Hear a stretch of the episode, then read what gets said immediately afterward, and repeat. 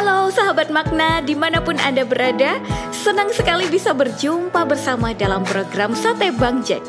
Mari kita mempersiapkan hati kita untuk duduk diam di hadapan Tuhan dan mendengarkan sabdanya.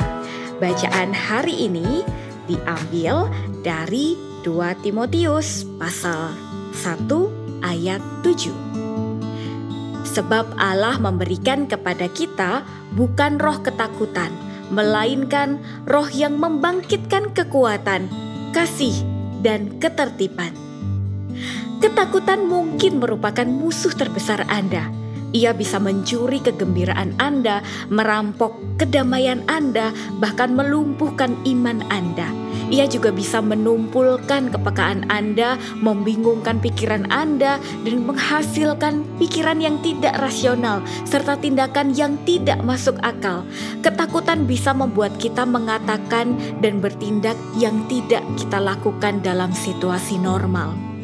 Ketakutan bisa dalam wujud yang bermacam-macam, dari ketakutan kecil sampai ketakutan yang melumpuhkan, sehingga kita tidak berdaya secara mental, fisik, maupun spiritual.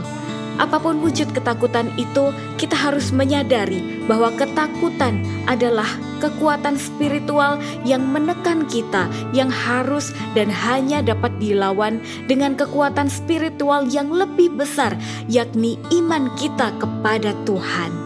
Tuhan Yesus berulang kali berkata, "Jangan takut." Dia tahu bahwa ketakutan menimbulkan akibat yang merusak kehidupan kita. Ketakutan juga menghentikan aliran berkat Tuhan yang seharusnya kita alami. Adalah kehendak Tuhan agar kita memiliki hidup yang bebas ketakutan dan hidup yang dipenuhi iman kepadanya. Bila Yesus berkata, "Jangan takut," berarti kita dimampukan untuk mengalahkan ketakutan tersebut. Tahukah Anda, di dalam Alkitab muncul 365 frasa yang artinya "jangan takut". Ini berarti setiap hari kita diingatkan oleh firman Tuhan supaya jangan takut. Bagaimana kita mewujudkannya dalam tindakan kita sehari-hari? Kita melawan ketakutan dengan iman, dan iman datang dari firman. Ketika rasa takut datang, lawan dengan firman, sebab Allah memberikan kepada kita bukan roh ketakutan, melainkan roh yang membangkitkan kekuatan, kasih, dan ketertiban. Maka kita akan tetap tenang dan percaya akan penyertaan Tuhan. Tuhan memberkati.